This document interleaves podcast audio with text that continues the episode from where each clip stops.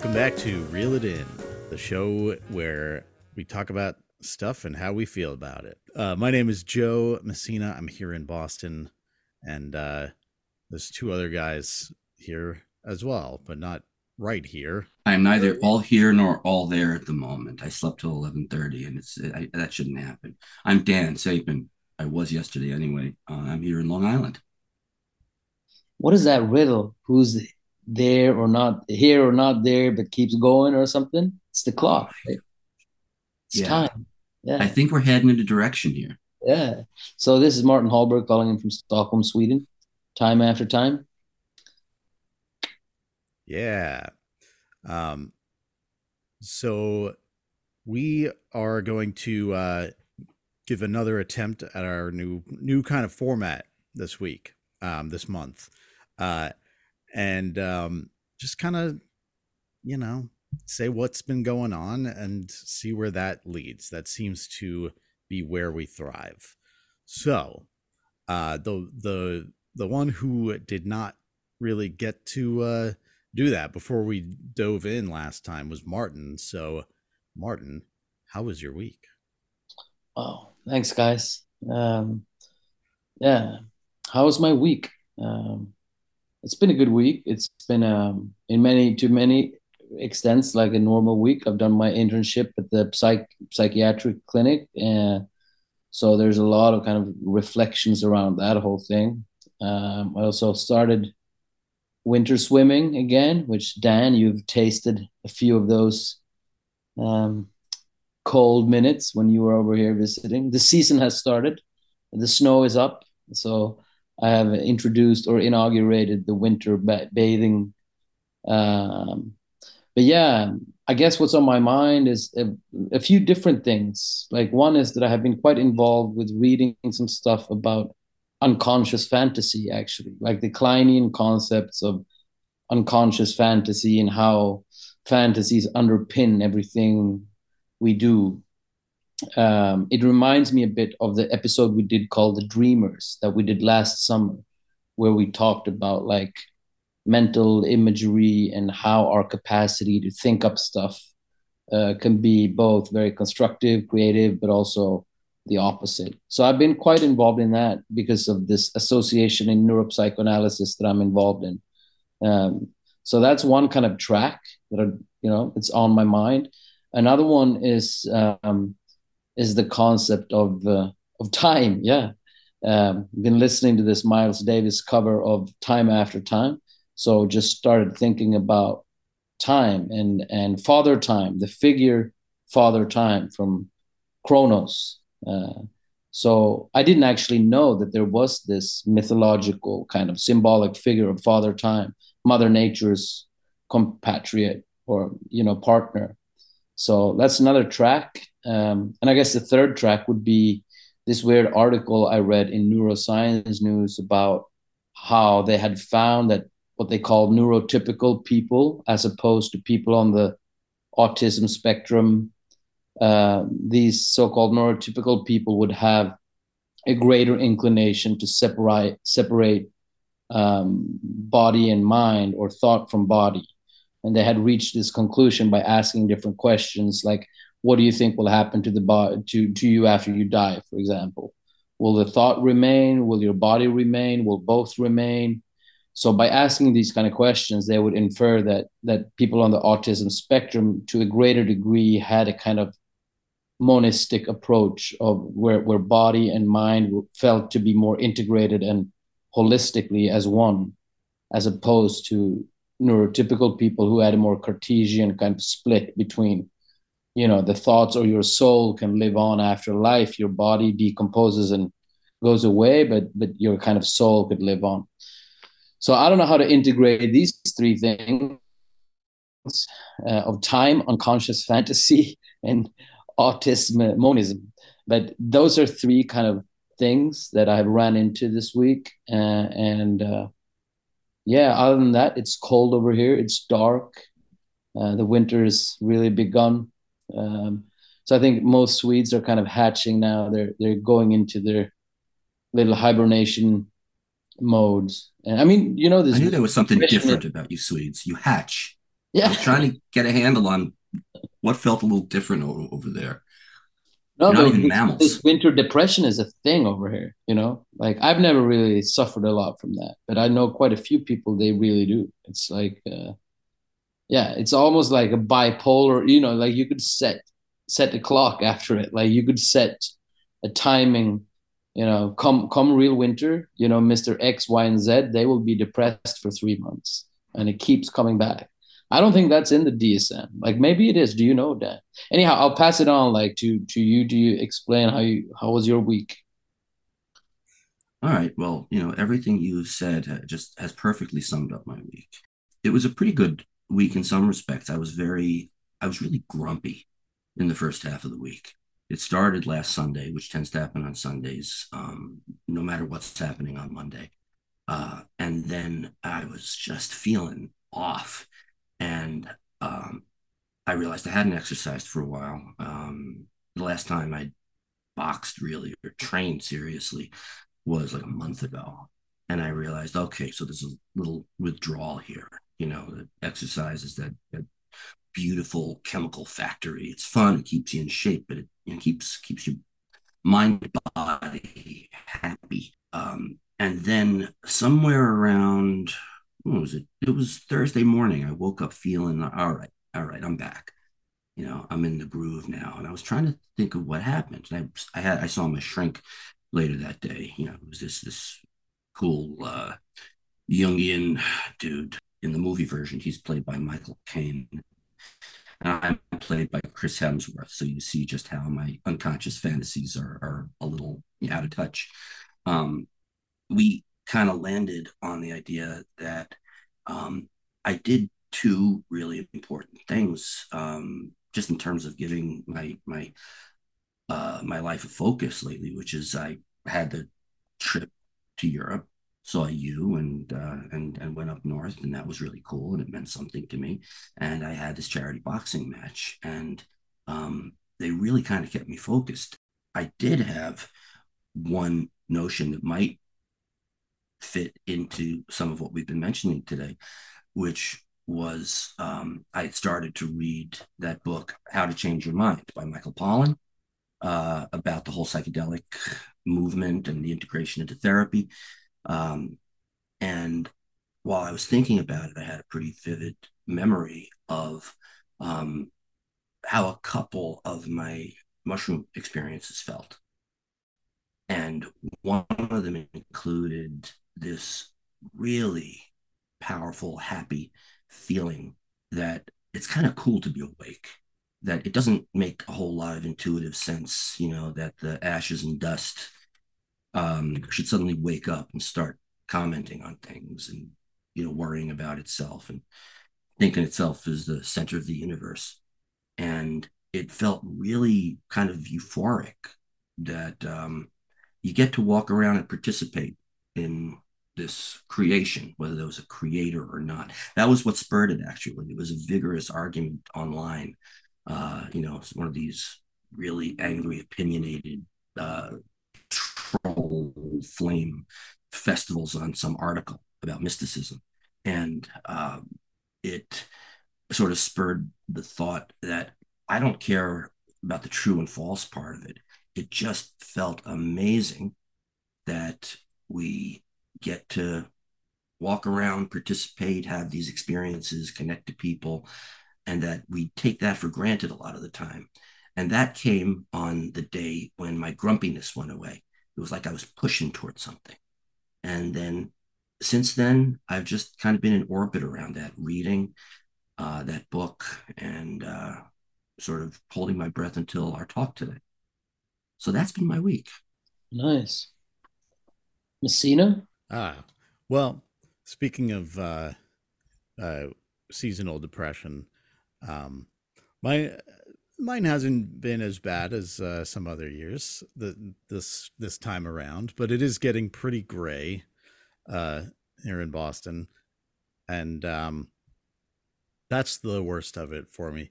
The uh, the last few few years, and part of it's the pandemic, but also just the type of life and and work I've had in Boston has not required me to be outside that much in the winter, so the cold doesn't bother me that much. But yeah, it's that that grayness and and lack of sun really uh does it to you.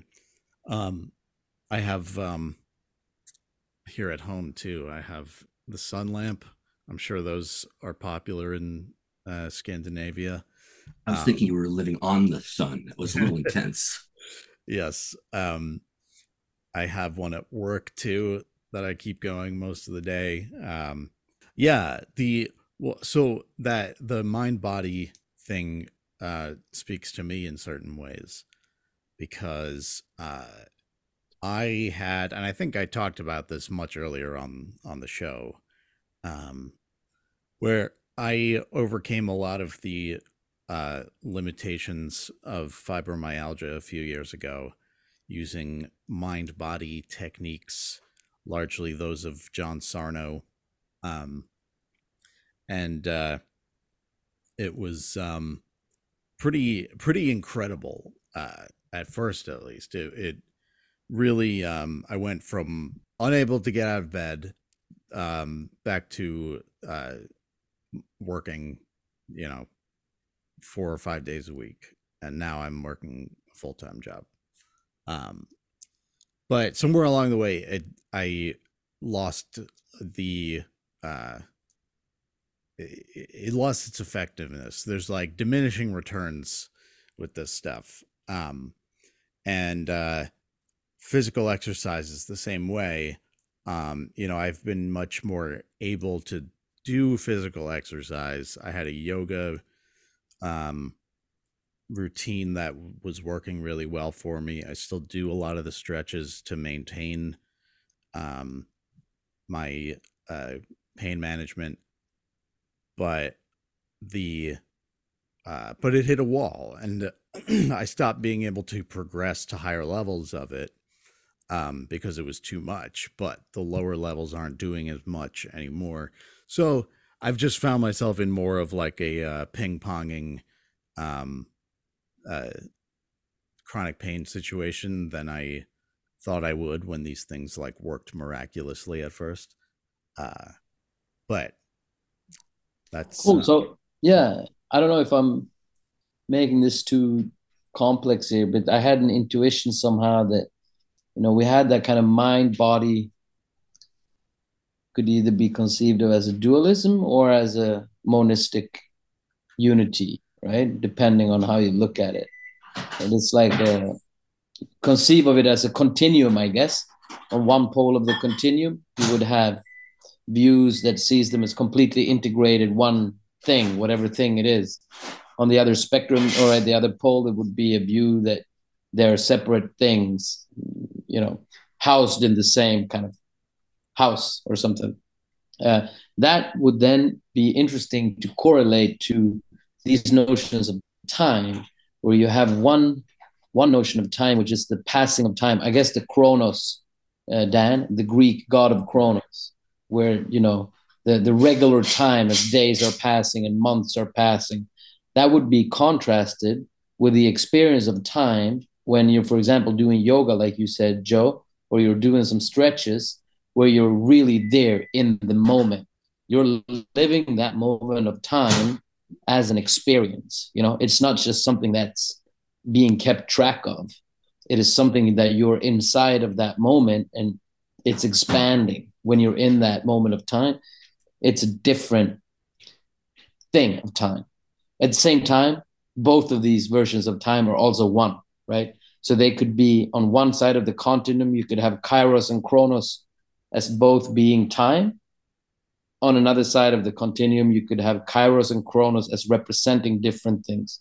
So I just thought it'd be interesting if it's possible to talk about that, like mind body as a continuum being one or two, and Chronos and Kairos as a continuum being one or two. But I don't have any great ideas about it. It was just something that occurred to me when you were speaking there, Joe.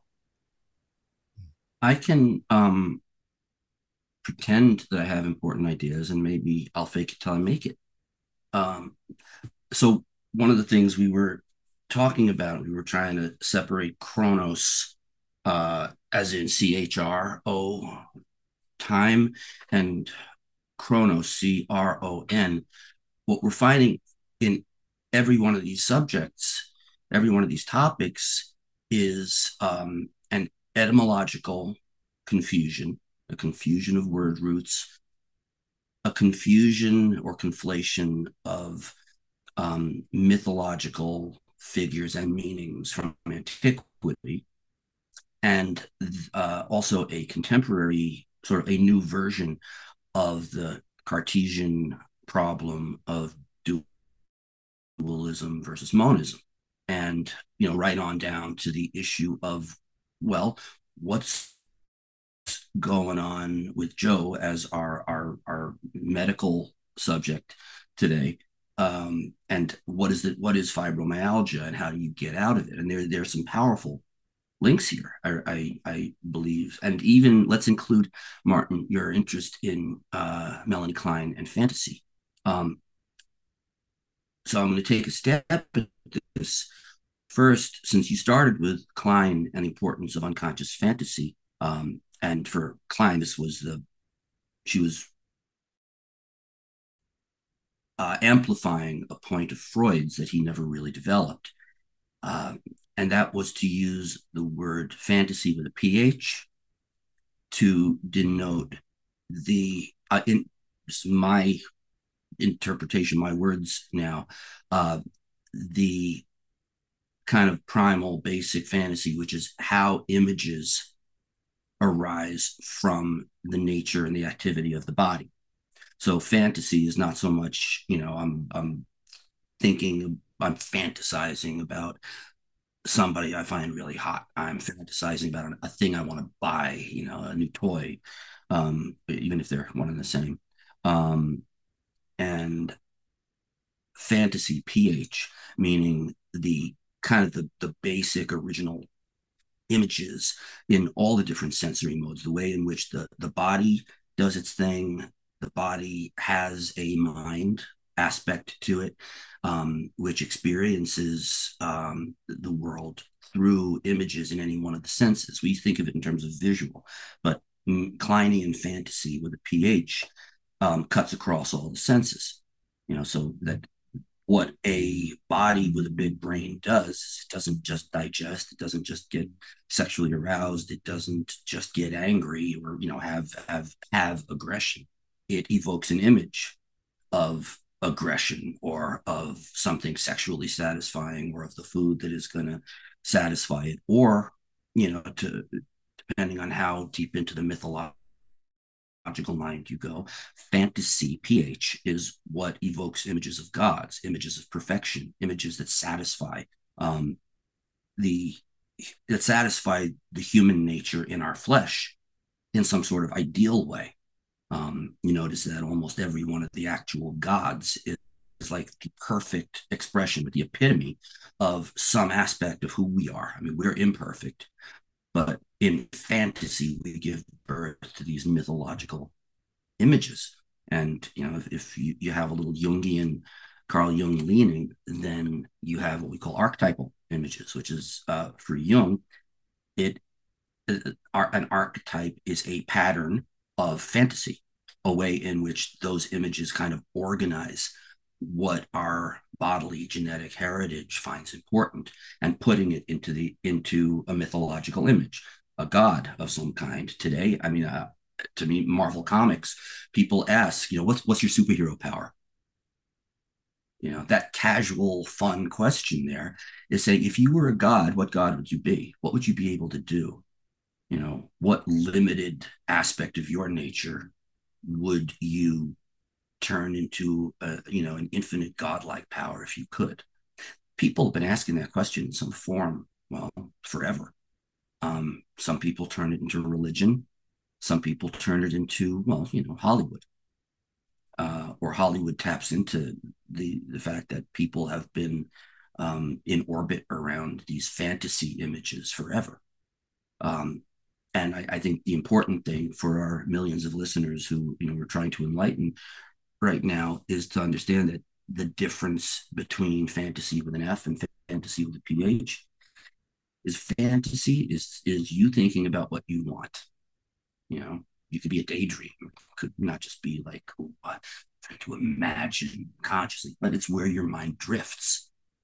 And fantasy with a ph is what the body sort of brings up into the into the mental level of things. So, so we know, kind of have the, three the we kind of have three sets of pairs that are both pairs and one, right?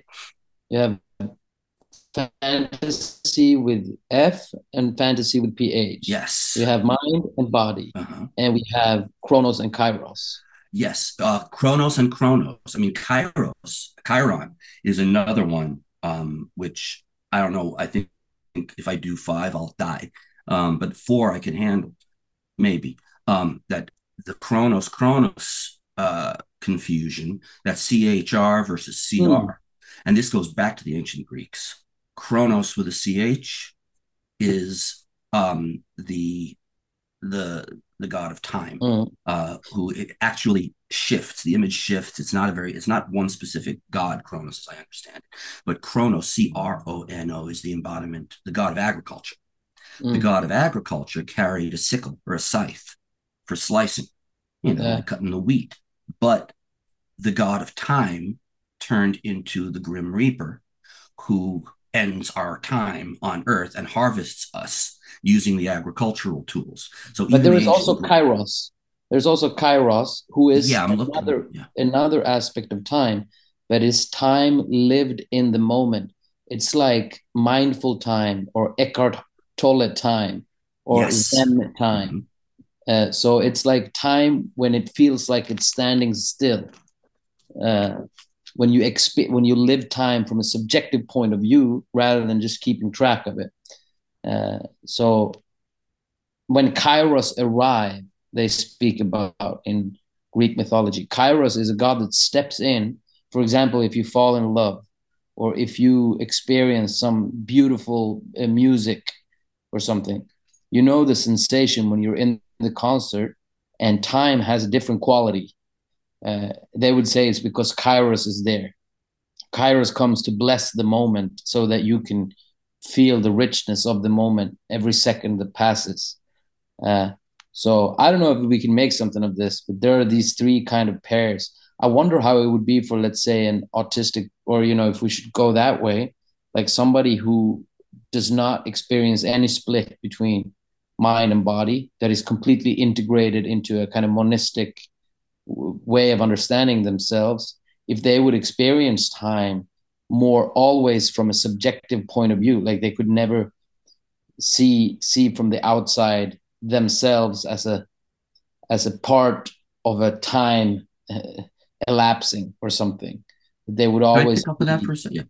Yeah. yeah go ahead yeah we have there there's there's something going on here which you know if we we had a, a you know our a resident classical scholar we could maybe be more precise with it. But what i'm kind of blown away by today is how these pairs all of them involve a confusion between characters.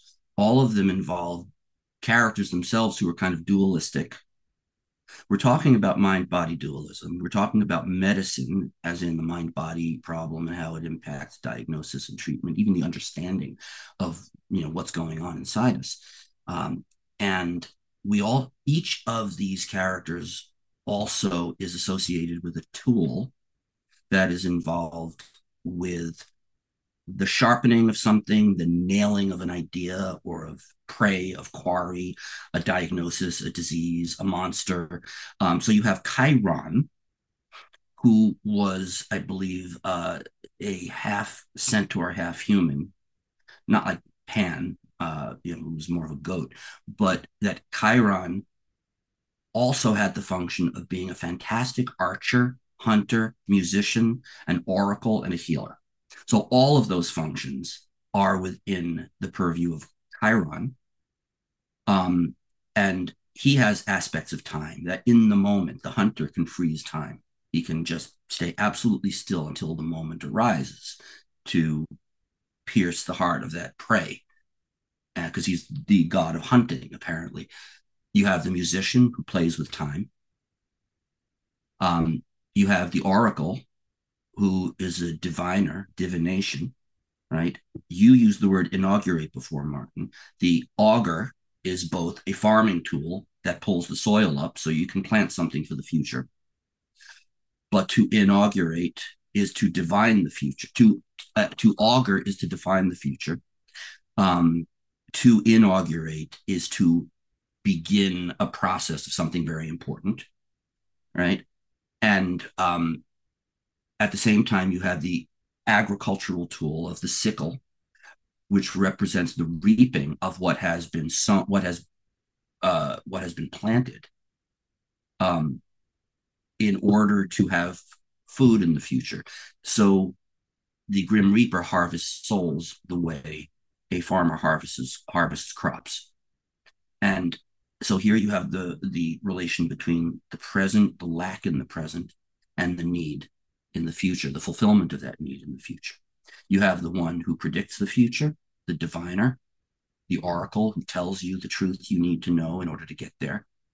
Um, and now you bring in the mind body thing, which is a little a, a little twistier, but it's in there as well, which is that it's in this more Western way of looking at things um, that we see uh, this is where psychiatrists are often seen as, oh, you guys are medical doctors. Oh, yeah, because all you really have is a prescription pad to give. Well, that's just recent psychiatry, right? Just pills, pills, pills. They kind of help, but maybe, but not really.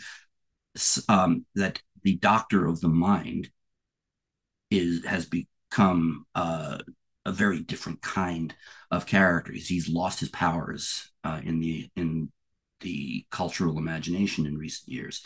Um, and so when Joe was talking about healing his fibromyalgia, which for a long time, a long time since um, for for many many years, fibromyalgia was considered a mental illness, an imaginary fantasy illness in which people are trying to explain their pains and their inability to do stuff by evoking this global holistic enhanced pain. You know, nobody can point to where the fibromyalgia is. It used to be a garbage diagnosis that would immediately lead to a, a, a, referral to a psychiatrist who was fundamentally incapable of doing anything about it, except to give him antidepressants, because obviously it's something about your, you know, uh, helpless and and and inadequate mind that has led to the fact that you're you're giving yourself an excuse by complaining about constant pain. And now fibromyalgia is a completely accepted and substantially understood. It's not completely understood, but it is a very real medical ailment that can be, that has all kinds of correlates uh, with pain receptors, with the inflammatory system in the body, with the immune system. Um, and so, as usual, we think we know what we're talking about. Wait a little bit after you've disenfranchised an entire class of people. And it's like, oops, yeah, yeah, it was something, you know. Uh, but you know, we always are a little less smart than we think we are. And so the fibromyalgia is a very good example of a monistic, a unified mind and body. Um, if you try to separate them, good luck. And now what we have is the article that you gave us, Martin, which and I like to think of this in terms of reaping and sowing because the the philosophers, the mystics, the New Age folks who like to you know talk about um, what happens in a, a more uh, sort of mind body approach, very very often the stuff they are talking about, which gets gets just uh, uh, thrown away as as garbage thought by the mainstream, turns out to be true. It's as if the people who plant the seeds um, are dismissed as crackpots. But then eventually, whether it's you know extracting some life-saving medicine from one of those um, one, one of those mystery plants that an ancient culture used, or whether it's fibromyalgia, where this this this uh, diagnosis of derision ends up becoming as real as anything else, um, somebody out there takes a chance at treating it like it's real when you can't point to the exact mechanism by which it works. But they've planted a seed. They have used the auger to till the soil plant the seed of an insight that gets harvested later on. Hopefully, not by the Grim Reaper, because people tend to die when their diagnoses aren't taken seriously. Um, or the medical, philosophical culture itself begins to accept uh, the idea, the diagnosis, the reality of the people who are dealing with it. Um, and so you bring in, Martin, the article um, that shows that neuroatypicals, which they, and this was one of my problems with the article, uh, both the journalist and uh, since I didn't read the whole article, uh, the the actual study, I read the article about the study, so I'm not sure how much of this was the error on the part of the journalist. But they immediately associated neuroatypical with autistic pathology. They go straight to, well, autistic people, which is they did not specify autistic. They they specified neuroatypicals and neurotypicals. Um, they went for the DSM diagnosis that neuroatypicals conflated with autistic people. Um, and by the way, yes, in one way they're the same. In the in another way, they're really not the same. Autism is a um, a very weak and flimsy word if you're trying to encompass an entire class of people in it. That neuroatypicals are much more likely from childhood through life to think it's obvious that the mind and body are one thing, that you can't separate them and make sense of it. Neurotypicals, so called healthy, normal people, from childhood, from early, from six months, they, they, they find roots of this at six months, um, see the mind and body as being distinct, that, that the things that help carry you up a hill, that help you get this thing from here to here, you know, that let you move the soil. Um, that those things are real, but things you can think and feel and imagine are illusions. You may want them, but they're just fantasies, PH or F. Yeah. They're just products of the mind. Oh, that's all in your head. You know, because your head, what this does isn't real, even though this is responsible for science and philosophy. Very confused, yeah. all of these smart people. Yeah. So um, just to try to land this this this juggernaut. Um, the study, first of all, uh, goes straight for how isn't it remarkable that neuroatypicals who have a lot of trouble relating to people and reading emotions and and functioning in the real world, as the article immediately emphasizes, also happen to believe what most of the traditions before the modern post Cartesian one, uh, believes, namely, that mind and body have to be unified. Nothing makes sense otherwise. Science now knows that mind and body are one. Medicine, which is supposed to be the enlightened, life saving expression of science, still treats them like they're separate, fundamentally separate. Mental health issues have a totally separate um, and le- typically lesser degree of coverage in insurance plans than physical illnesses. Doctors who don't understand what's wrong with you are likely to refer you to a psychiatrist who's going to give you pills that stand a placebo's chance of working and maybe refer you to a therapist yeah. who often tends to be thought of as a crackpot too because well we're as crazy as our patients right besides there's a truth to this too that for any of you out there looking for a therapist, uh, and I'm working against uh, my interests in Martin's right now, but um, that I'm not sure anybody out there has really talked all that much about the fact that no one has ever seen a therapist work except a patient. No one has ever actually supervised our work. Mm. Group therapy, yeah, there tends to be, you know, a, a, a senior therapist there in training. But individual therapy, no two way mirrors, no recordings. There's only what the therapist writes down or chooses to tell the supervisor. So there's this other thing about the mental health world, which is actually a product of the privacy issue as much as anything else. You know, that you can't treat a patient in therapy using the accepted rules and record them or subject their session to somebody else's scrutiny. Um, and so the issue of legitimacy, of credibility, is, is a huge gulf now. between what happens in physical medicine and mental medicine. And all of this can at least be traced back to confusions between mind, body, past, future, the tools that are used, time, death. All of these things end up coming together in a nexus of our mind and body separate? Are our images and fantasies rooted in the body, or are they just imaginary? Mm-hmm. Yeah. Could I, um, if I could jump please in. stop me. Somebody uh, stop me. um, so, well, one thing that comes to mind is that this is a uh, a dialectic, as as um, Marx and Engels would put it. Um, Thank you.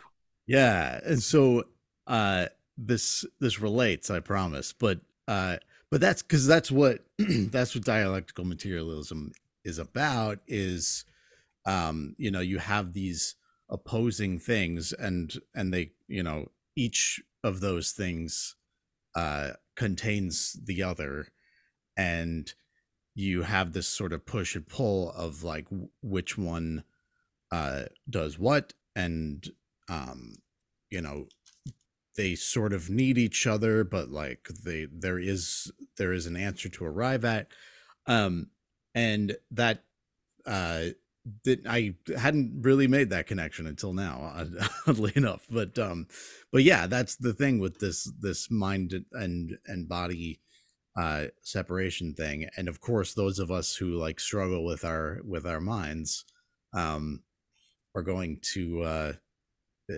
you know notice more um, more readily that that they are connected. Um, Richard Grandmaster J. Yeah. um, yeah, and I so that's um uh so what yeah it's it's like the yeah so yeah the ideas of the mind are not unreal.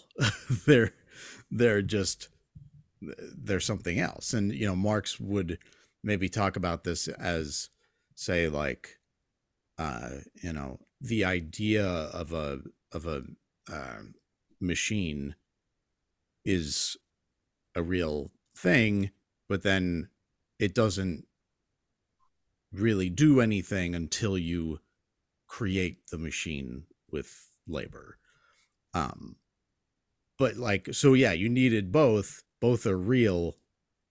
There, and then like, there's the thing existing in in life is the way a lot of people think of real.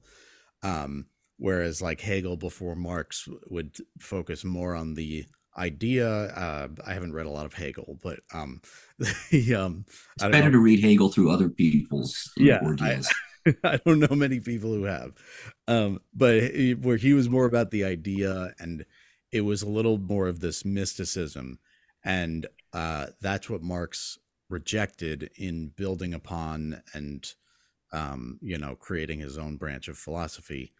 Uh, and that's what I thought of is this, this mysticism thing, because the materialist study of, of Marx and socialism has brought me down to earth in a way that I uh maybe wasn't always uh I I wasn't a, a mystic. I wasn't like a I I'm not bigly like I'm not big into religion or anything but um uh I was much more interested in the sort of like mystical approach to some of these things before whereas now I I would reject more of it the way Marx does and it's just it's interesting to have the like serious you know neurotypical um scientific way of of uh looking at these things as that like oh yeah the mind and body are are separate. Those are different things and the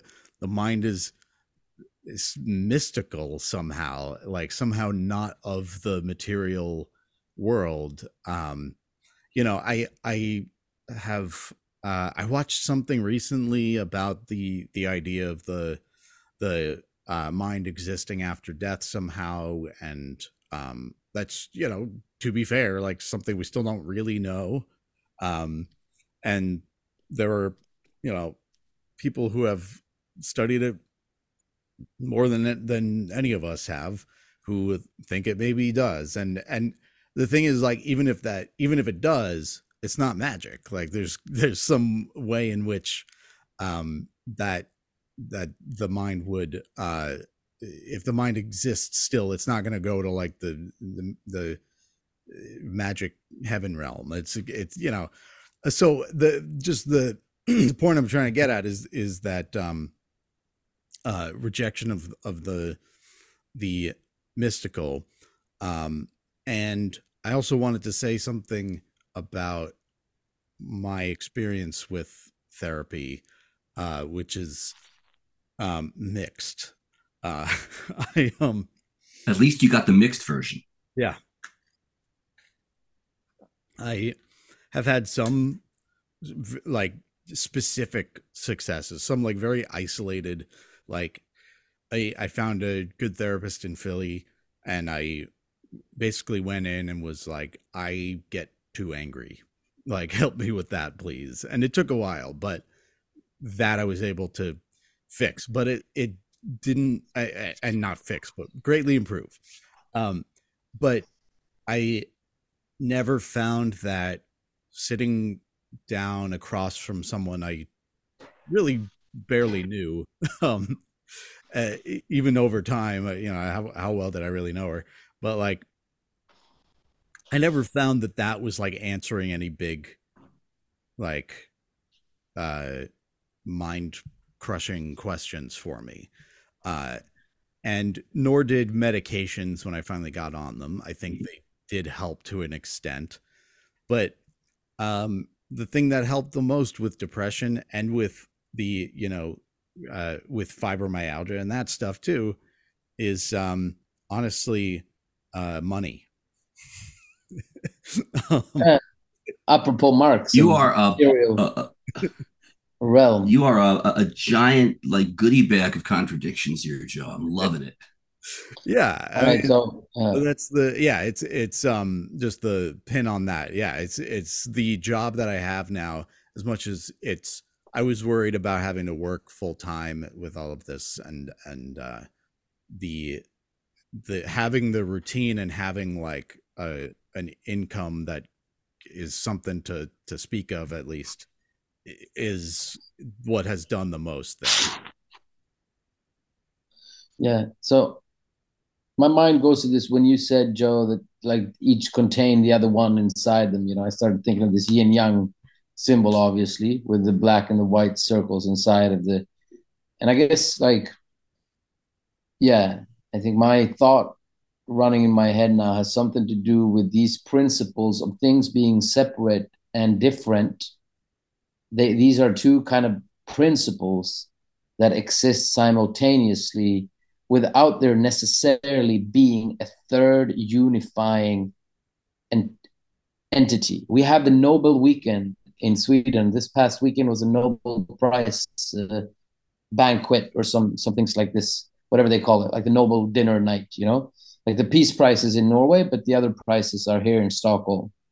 So the physics prize, I don't know if you guys have heard of it, but there was three physicists, one of them American, one Austrian, and some one third from somewhere else and they were somehow looking into this quantum entanglement that you know where, where particles can um, affect each other from very far away so they behave similarly even though they're very very far away and there was always this thought like even from einstein's days that there must be like some third variable explaining the interconnection between these two things, right?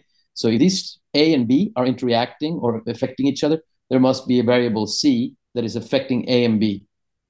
And somehow, don't ask me how, of course, but somehow this Nobel Prize, that what they did is that they proved, however the fuck that is possible, that there is no variable C causing this.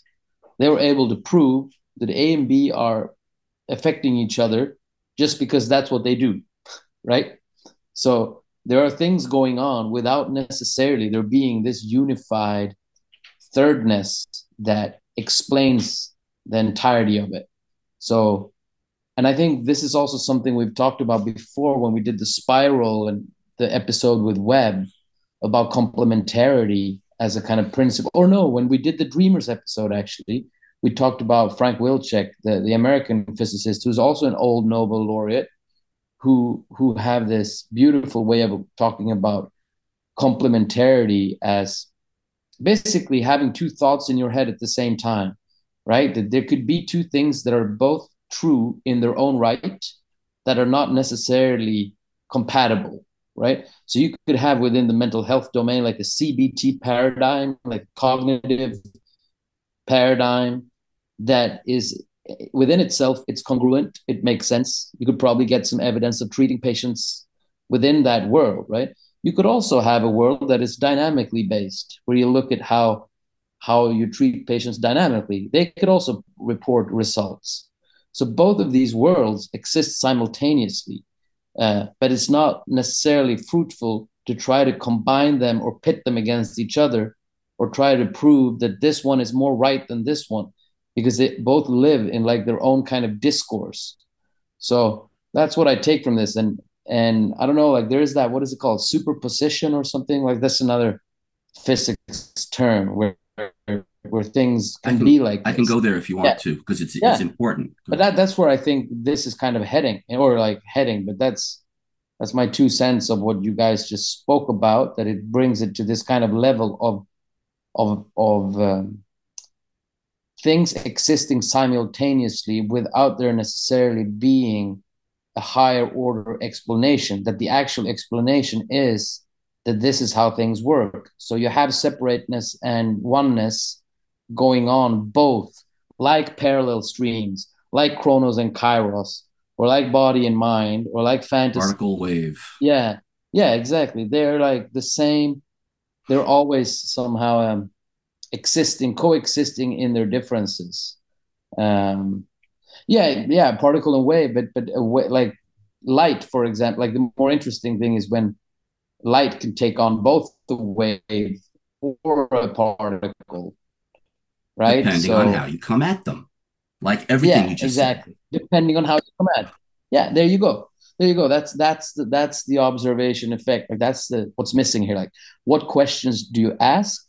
what are you looking for what are the things you, you want to to ask the oracle at delphi that's what's important in this whole smoothie that we're cooking up or a fruit salad or oh that was bowl. beautiful yeah can i take mm. a stab at that for a sec i don't know what you're stabbing but, but go for it yeah i'll try to gen- uh, how about a gentle auger um, yeah. instead of a stab um my uh, playing the you know with typical grandiosity, I'm going to play the role of, of, of, Oracle here, although I can't tell you I'll be any good at it. Um, what my view on this exact topic, Martin, of, of this this dynamic dialectical back and forth between paradigms, you know, the certainty that each side, the materialist dualist side, and the uh, you know the supposed crackpot holistic uh, crystal gazing side, which is a, a, horrible stereotype, unfortunately true sometimes, is that we have always, few thousand years, and for a long time, probably as long as we're here, we will be continuing to be in a mythological struggle for a dominant story of how reality works and our place in it. And that's that in itself is not a great revelation but where i've been going in my reflections on this has been that um, the contradictions um, the tendency to come down hard with certainty about what you do and derision about what the other side is doing has always been there.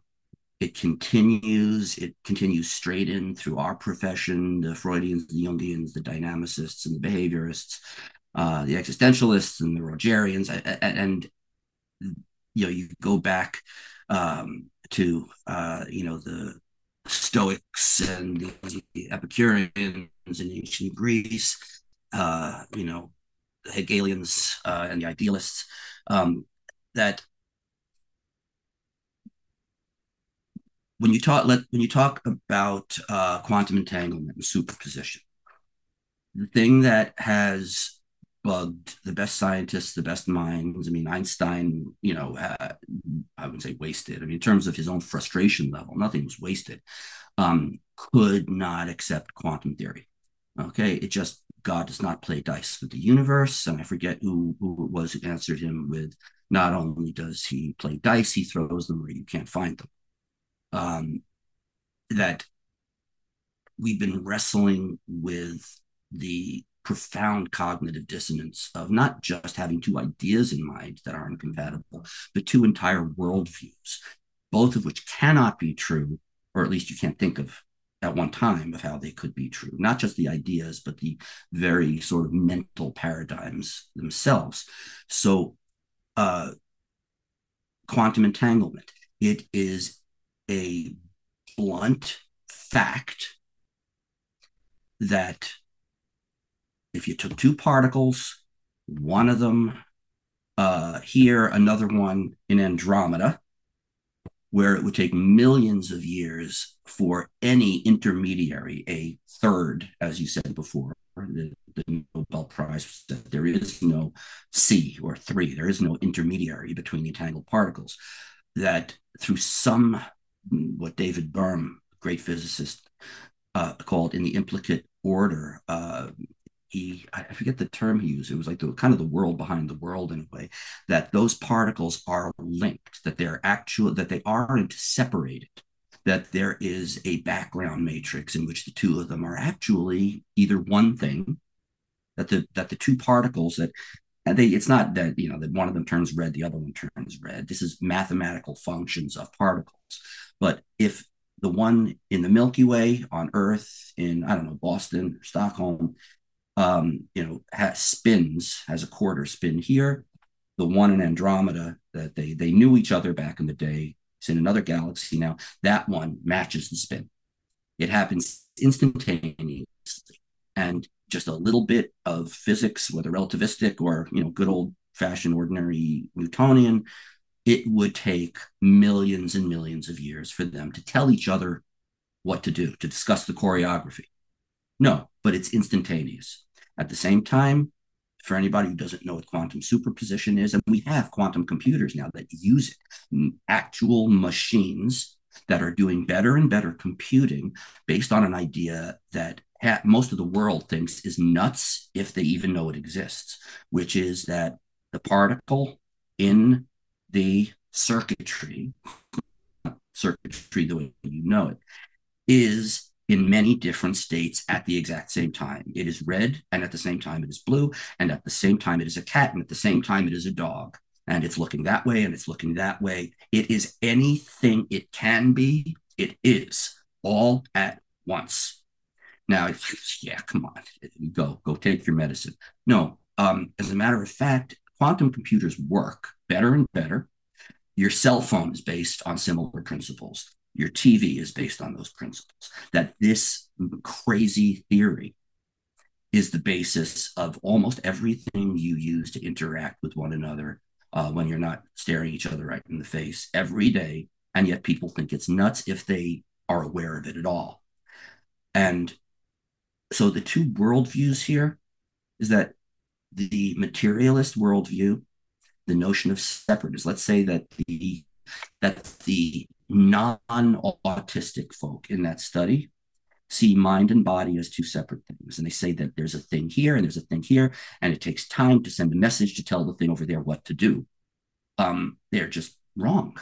I mean yeah if you want to if i want you to have the football in my hand i have to throw it to you and it takes a second to get there.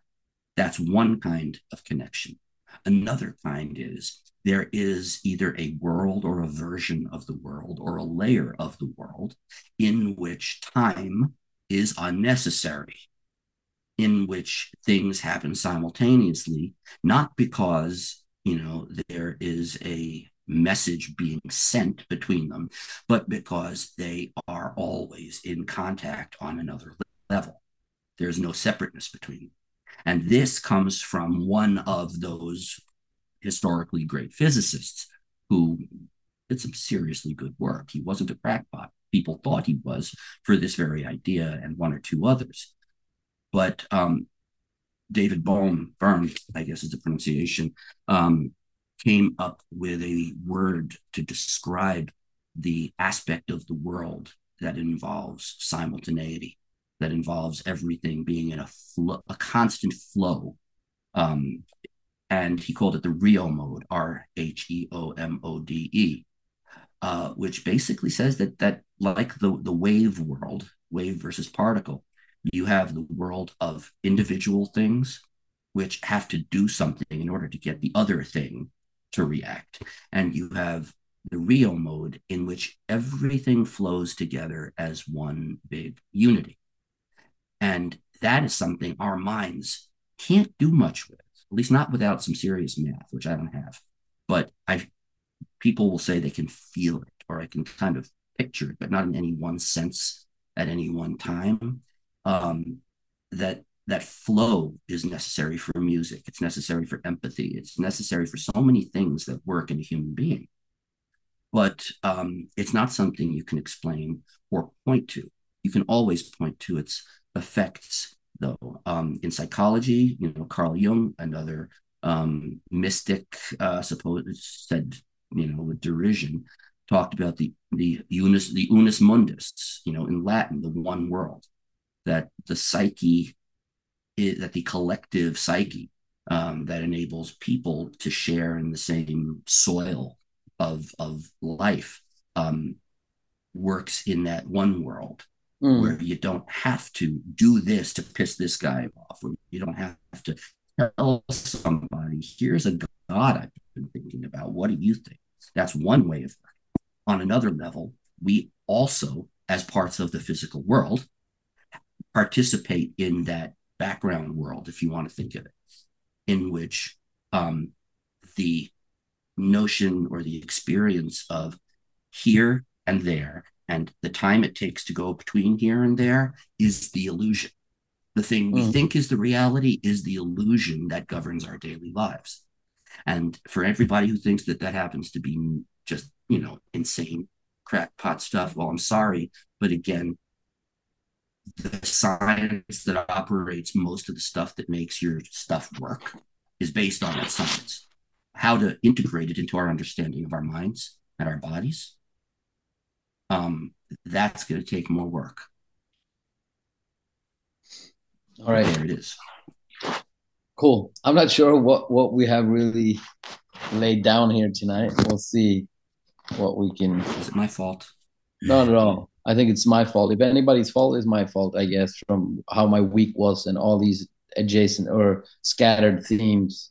So um, I guess for me at least, I think, yeah, that idea of what, questions you're asking or what needs you're looking to fulfill is kind of paramount for me, at least after this talk with you guys. That you have these different worlds, you have these different operating logics that might or might not be good. It depends on what you need them for, right?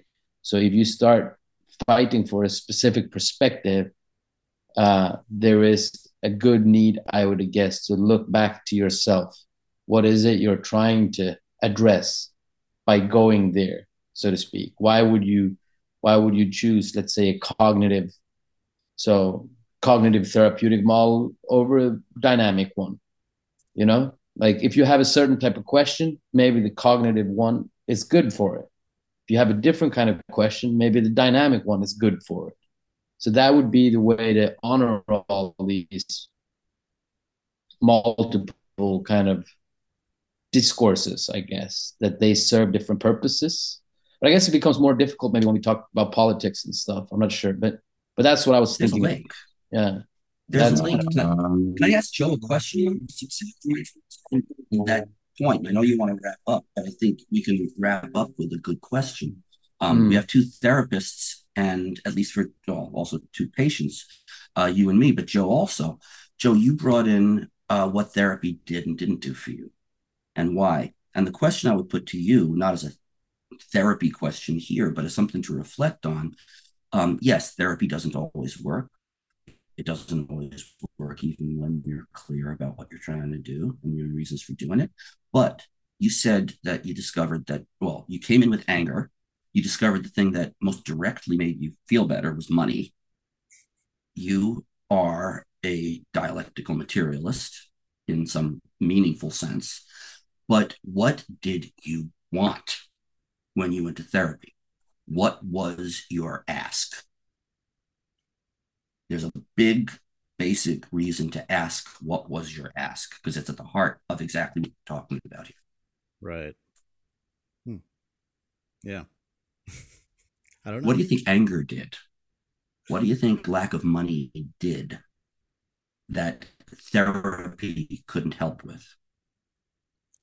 Oh, uh, well, it was, I mean, lack of money was uh, just uh, uh, created a lack of ability to meet my needs, you know, um, and uh, that I think is not the whole answer to depression and and um, you know mental illness, but it's a big part of it. Uh, I I think that uh, you know that's that's a big thing that our our society is missing is that uh, oh why the, these homeless people and the this all these all these people who want uh, government handouts or whatever and and no one goes like oh people don't have what they need you know?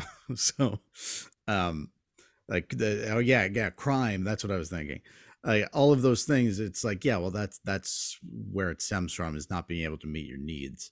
Um and i mean anger i is uh i don't know that that's a tough one. I don't know if it's the same answer or if it's just kind of something else um uh, uh i don't know i i think people struggle with that kind of stuff uh for the same reasons so i don't know if it's uh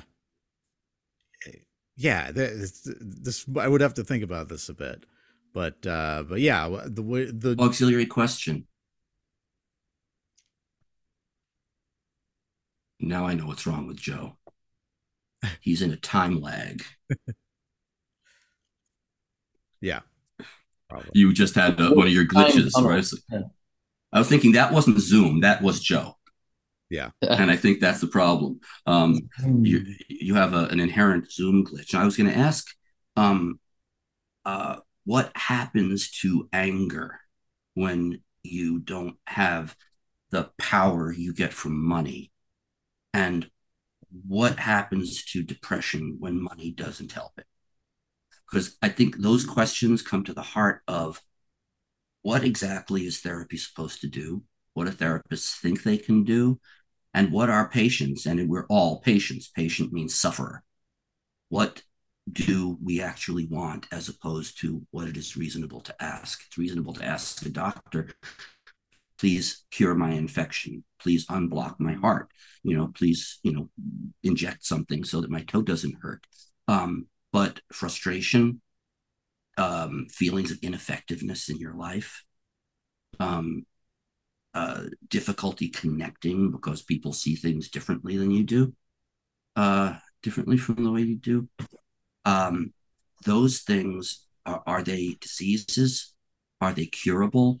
Or are they aspects of how we exist and how we can our, our wants, needs, how our fantasies into reality? Yeah, exactly. Um, fantasies. I want to come in here if I may. Um, because I think this is interesting now. Like I'm starting to understand why I ask these questions.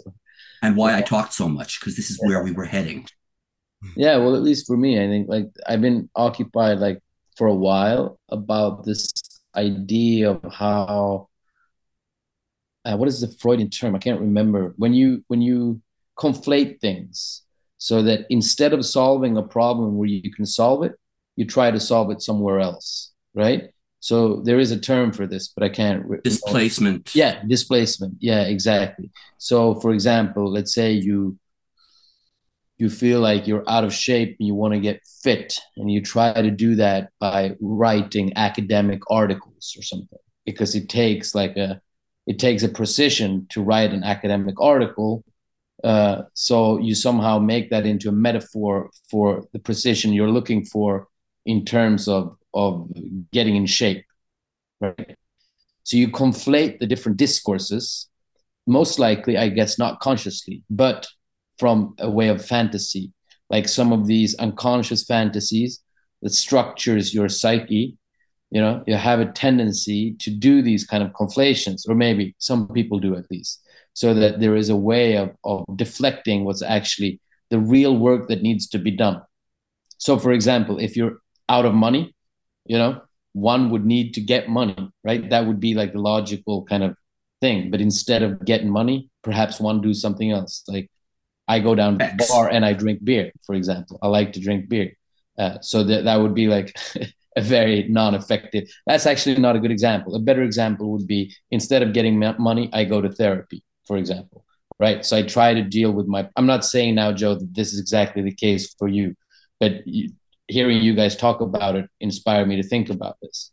So and i think this is where it comes in with these discourses that they can exist many kind of plausible thoughts that are valid at the same time right? That we just talked about that the cognitive world makes sense for some things and the dynamic world makes sense for some things, right? So there is not like a, a, a definite answer. Uh, so this this comes back to that whole thing of fantasy somehow blocking a possibility to be in the real world, like to whatever we mean with that. Like we're all to various degrees more or less reality tested or reality adapted or whatever you know? Some people are better or worse than others but there's always a distortion. There's always like a gap like dan was saying between you know the reality you want to perceive and the reality as it would look to somebody else or to some objective beholder of some sort.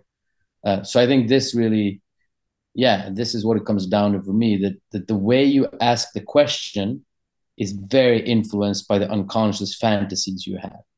Like I think a lot of people are not aware of how these conflations are being made. They keep doing that over and over again, like defense mechanisms, because they're structured that way. It comes from somewhere. You know, it's a symptom that arose in a specific family, in a specific context, in a specific time, and is a unique kind of uh, enneagram or a unique kind of pictogram or whatever to call it of every individual uh, how you you try to live in the world with these kind of defenses. So yeah i guess this was a long-winded way of saying that what questions you ask is highly structured by your unconscious fantasy which i guess in turn goes back to that kind of mind body relationship.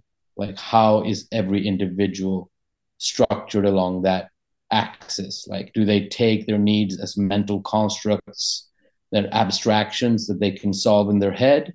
Or do they understand them as bodily needs that needs a material kind of correlate? You know, it needs a body to hug or uh, food to put in your mouth or something.